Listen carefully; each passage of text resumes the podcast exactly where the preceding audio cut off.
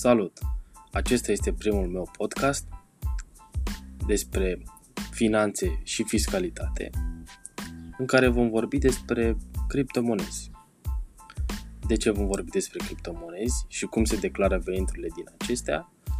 Pentru că numărul utilizatorilor de criptomonede a crescut cu peste 10 milioane la nivel global și într-o perioadă foarte scurtă. În perioada 2020, decembrie 2020, ianuarie 2021.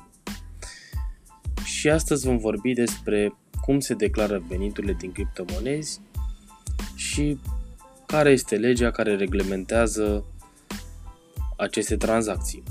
Tranzacțiile cu monedele virtuale au fost pentru prima dată reglementate în anul 2019 prin intermediul legii 30 pe 2019, care a introdus în codul fiscal prevederi referitoare la impozitarea veniturilor obținute din criptomonezi și uh, implicit din tranzacționarea cu acestea.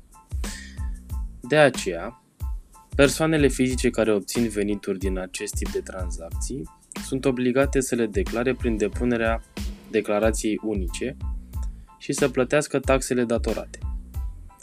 Anul acesta, declarațiile trebuie depuse până la data de 25 mai pentru veniturile obținute în anul 2020 din tranzacțiile cu criptomonede. Mai departe, în ceea ce privește impozitul pe venit, cota de 10% se aplică asupra câștigului obținut din transferul de monedă virtuală și nu asupra venitului brut. Prin urmare, pentru a stabili baza de impunere din prețul de vânzare a monedelor virtuale, se poate deduce prețul de achiziție a acestora. În plus, pot fi deduse și costurile directe aferente tranzacțiilor. În acest context, ar putea fi relevante comisioanele diverselor platforme de tranzacționare sau comisioane de validare a tranzacțiilor în rețea pentru operațiunile directe între utilizatori, așa numitele gas fees. Formatul actual al declarației unice pentru veniturile de acest tip de venituri obținute din România să fie introdus direct câștigul realizat, deducerile posibile fiind operate înainte de introducerea datelor în declarație. Sunt exceptate de la obligația de declarare, respectiv de plata impozitului, câștigurile mai mici de 200 de lei per tranzacție.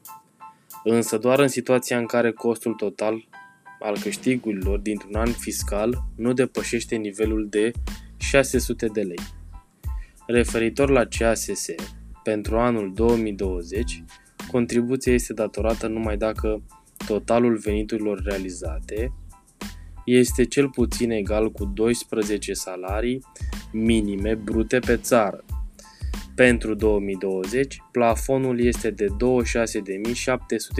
de lei. Cota CASS de 10% se aplică la acest plafon, astfel că